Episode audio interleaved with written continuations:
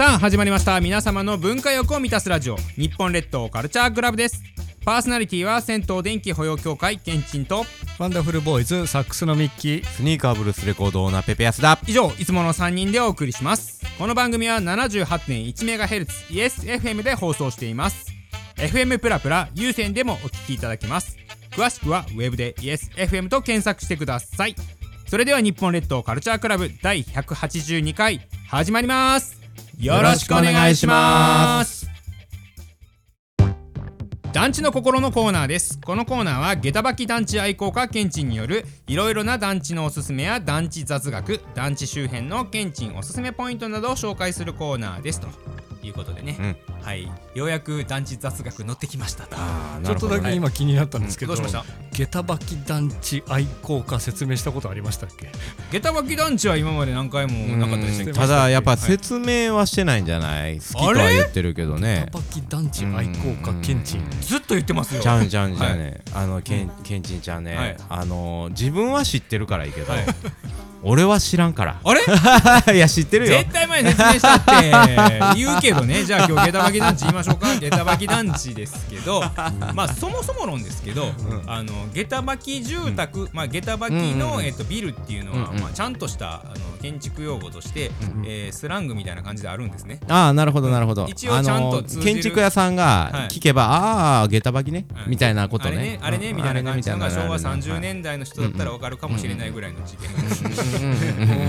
聞いてる？うんうん聞いてるぐらいな感じのところなんですけどね。うんうん。でだからうん下駄って何かっていうと下に別のものがあって上に住宅が乗っかっているものを下駄履きと、まあ、別々の用途であるからという形になってますじゃあその中で僕はなぜ下駄履き団地が好きなのかとはいはいはいうと、えっと、下駄履きビルとか下駄履きの、えっと、住宅って今のマンションでも結構あるんですね、うんうんうんあのあるある下にねお店が入ってて上にマンションっていうのを、まあ病院の、病院一階病院で上マンションとか、あそうそうそうそういことやね結構クリニックね入ってるところとか多いんですけど、うんうんうんあの僕特に好きなのは昭和30年代の、えっと、下駄履き団地が好きなんですけど、その頃って、あのーもともとその団地を作るっていう技術があんまりなくて、ん。都心部に土地もなかったとうんうんいう中で、あのービル作る技術ないからもともとそこに平屋建ってる人に対して、うんうん。えー、と団地を作って団地じゃないですね。ビルを作ってあげるから、うん。えー空中貸してもらえませんかってああそれはなんか歴史でやってそうですね。たな、いう言い方をして作ったんですね、うんうんうんだから、うんうんあの下はその人のビル。上は団地っていう風な考え方で作ってるのですごいな。なんかこうお互いにまあ共存と言ったらすごくウィンウィンなんですよ。すごいいいはい。言い方やけど、引っ越せなくなるっていう気はするよね。そうなんですよ、まあ、それ後々問題題になってだから市街地住宅って昭和30年代後半になくなっていくんですけど あの初めはね初めはウィンウィンっぽい雰囲気が漂ってたんですよ。はいほんでねそれで結局、うん上と下で、うんあのうん。持ち主がなんとなく違うじゃないですか、違う。うんうんうん。だからデザイン変えてたんですよ。ああなるほどなるほど。だから上と下でデザインがちょっと違うから、ちょっと違うけど、あまりに違ったら違和感があるから、ん。あまり違わないけどデザイン違うよねっていうのがふわっと街に溶け込むようなデザインっていうすごいね微妙なラインを攻めてる設計になってるんですよ。はいはいはい。それが熱い。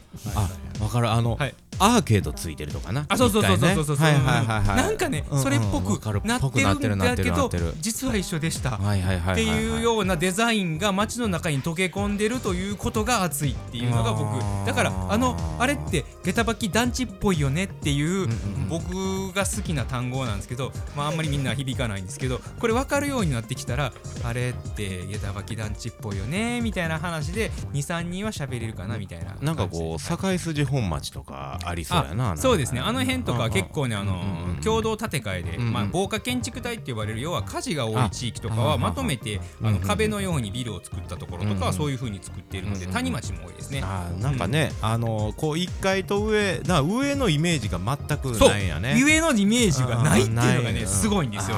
空気を消すような感じで上に団地が乗っかっていると はいはいはい。でも。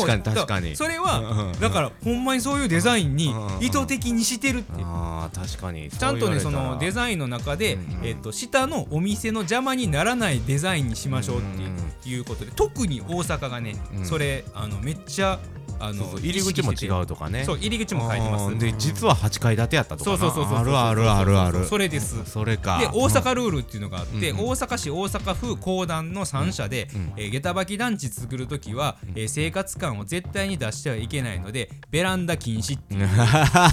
のをあの出したので大阪の下駄履き団地はサンルーム型なんですよ。サンルームってなんじゃい？えー、と窓がついてるやつでベランダじゃなくて、えー、とあ窓になって踊り場みたいになってるそうそうそうそうあれか。うん。はいはいで布団ははい屋上に干しましょうっていうスタイルにうんもう徹底的にしたのが大阪なんですよ。あーなるほどなるほど。ああそうなってるよそう。ねだから大阪はすごいそれが隠れてる、それがめちゃくちゃ僕好きで、下駄履き団地好きだぞっていうのが そういうこと愛なんです。好家です。はい、愛好家です。久しぶりに下駄履き団地について熱く語っちゃったよ。なるほどね。そう。でもなんかこう一回中華料理屋っていうイメージがめっちゃあるけど。あそうそうそう。実際あるんですよやっぱりでもこの頃は病院がめちゃくちゃ多いなと思ってまあそうですね。今クリニックがねあの、結構ねあの物件探しててあと賃料がいっぱいもらえるっていう部分が多いので都心部でね賃料いっぱいもらえるならお医者さん入れるのが楽ちんぽんっていうことなのでまあそれで結構ねあの多分あの特にあの1階にその道路に面してるところにお医者さんって入りたいのでそれで多分よく見るんじゃないかなと。結構閉まるの早いしねね。病院はね。うんだから、あの住んでる方もえ静かになっていいかもね、まあ一回がね。いいかもしれないですね。うんうんうんうん。はい。なるほど。ということでございまして今日はちょっと急にあの手法が変わりまして下駄履き団地について 話をしまいました。いえいえ全然もうこういうのも大歓迎ですのでね。はい。あのお便りもねもしいただけるようでしたらねお便りどうやって送るかちょっとわかんないですけどツイッターの DM とかかな、ええはい。YesFM あそうです。からメールではい。いけますよ、あいけるんですね。ははいい、またその辺あのお便りいただきましたらその団地についても話したいと思いますのでぜひどしどしいただけたらと思います。以上団地の心のコーナーでした。団地は日本の原風景だ。アウトドアショップ探訪のコーナーです略して ODST このコーナーではアウトドア製品にハマっているミッキーさんによる実際に訪問したアウトドアショップの個人的解釈を紹介するコーナーですはいはい、はい今日は第12回でおいパタゴニア震災橋店聞いたことある。なんか高そうなやつっていうイメージしかないやつや。決して本店ではないってことやね。本店ではないですね。これはでも大阪の直営店でございましてうんうん1998年7月に。結構古いんですね。うん西日本初の直営店という意味でね、うんまあ90年代ぐらいにこう日本にようやく認知されてきたかなというアメリカ海のね。うんアメリカのブランドですねうんアウトドアメーカーという感じででこれがですね先週紹介したモンベルル。が結構あの日本進出を手助けしてあげあたってーそうなんですね。いうストーリーがありましてその中でまあモンベルはねあの西区の方にありましたけれど。まあ心斎橋の方でうん。まあこういう場所で始めたらどうかみたいな最初の手助けをしてあげたみたそいうな。そのアウトドアグッズとかあのやっぱりモンベルだけやったらちょっとあれやもんね。まあ確かにね。まあ。そうですね。でまあ最初の頃はこう両方で商品の交換じゃないですけど技術提供というかいろいろとそういうねえーコミュニケーションもあったようですけどまあ今はもうそれぞれ独立してお店をやっているしなるほどなるほど。まあそういったことはないんですけれうん。どまあそんなこともあっての震災橋なのかなという早まあ近25年経っておりますが場所がですね心斎橋に昔東急ハンズがあったとありま思うんですけした。ありまあったあった。あのあれの真裏。うん。あのああの裏か。何筋やったっけ？長堀長堀通り。通りの真裏か。南千葉ですね。はい。なるほど道なんですなけど。うんうんうんうんまあ先ほどの下駄履き住宅じゃないですがうん本当だね。しれっとここにうんアウトドアショップが入っているというねかなり目立ちにくい。そうなんですよね。僕ねここもめちゃくちゃ通るけどね。ああし気がつかへんね。気がついてなかった。でしょうね。うん。ちょっとそんなにこう車で通るか徒歩で通るかというとあまり通らないどっちも通らないですね。あ本当？駐車場入る探すね。駐車場探すんでうんぐるぐる回るね。ここは絶対通りますよね割とねパタゴニニアのお店っていうのはうん。あの新店を作るというよりはうん。新しいビルを建てるというよりはうんうんうん居抜きの物件とかあのリサイクルな感じがうんなるほど なるほど。今の時代も特にそうなんですけれど海外とかでいうとガソリンスタンドが抜けた後とかあのビアホールみたいなとかはいはいはいはい。ガレージが抜けた後とか。これあれじゃないですかその31アルアルペン。ア そうそうそうルペンの。元アルペン。のありますね。そういうやつですな。ガソリンスタンド。うん。まあうん。結構そのうん大きい規模のね、うんそういった土地の後に入ったりするとか、まあ、そういう再利用が結構多めで、とねね。地球の環境問題とかうんそういうような情報発信もうんいっぱいしているというところですがこの心斎橋のお店もビルの中に溶け込んでいるという感じで。結構ね都会にアウトドアグッズはあるんやね。ありますね。うんうんそりゃそうやな。よくよく考えたら山にアウトドアグッズ屋さんがあってもうん。なんかそれはちょっとまだ違うな。うん。うん。うん都会だからこそまあねうんうんうん。あのいいんじゃないかな。そうやな。ここで買って山に行くってことやな。ということもありますね。そりゃそうやな。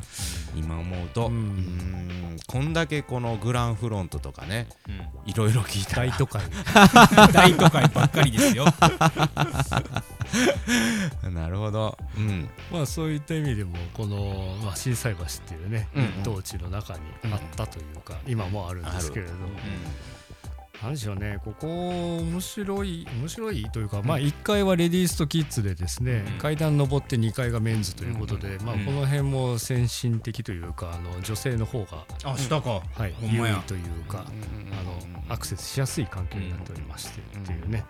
働いてる人もなんかこうアウトドア大好きっていう感じのもうね人が働いてそう。あのインスタグラムとか見てるとねあエネルギッシュな感じの人がいっぱいいます。インスタグラム。見てないわ。ちょっとカルチャークラブのインスタグラムもああるんでしょ？るんでしょすまん。はい、そんなパタゴニア震災橋店のはい。紹介でした。はい本日の ODST はパタゴニア震災橋店でした。いかがでしたでしょうか？日本列島カルチャークラブでした。僕あの前心斎橋に住んでる時があったんですよ、うん。えー。まあで下飲み屋やったんですよね、はいはいはい。アリの家っていうね下駄履きやん。あ下駄履きやねん。下駄履きやねんけど、もうねやっぱね飲み屋はね、ずっと開いてるから、はい。大変っすもうね大変なんですよ。大変っすね。そうそう。でワイガヤ網戸ないよね網戸。網戸なかったらね網戸いないんすよ、うん虫大入ってくるね。阪って、うんうんまあ虫って言ったらあれやけど、あれも入ってくるんですよ。いっぱい。はいあはい、飲み屋だから、あね。そうそうそうそう。飲み屋からね。もうあの下駄履き団地やっぱ病院の方がええなってはい今思いました、病院の方がいい いかがでしたでしょうか？日本列島カルチャークラブでした。パーソナリティは銭湯電気保養協会ケンチンと。ワンダフルボーイズサックスのミッキー。スニーカーブルースレコードオーナーペペヤスだ以上いつもの3人でお送りしました。また次回も聞いてくださいね。さよなら。さよなら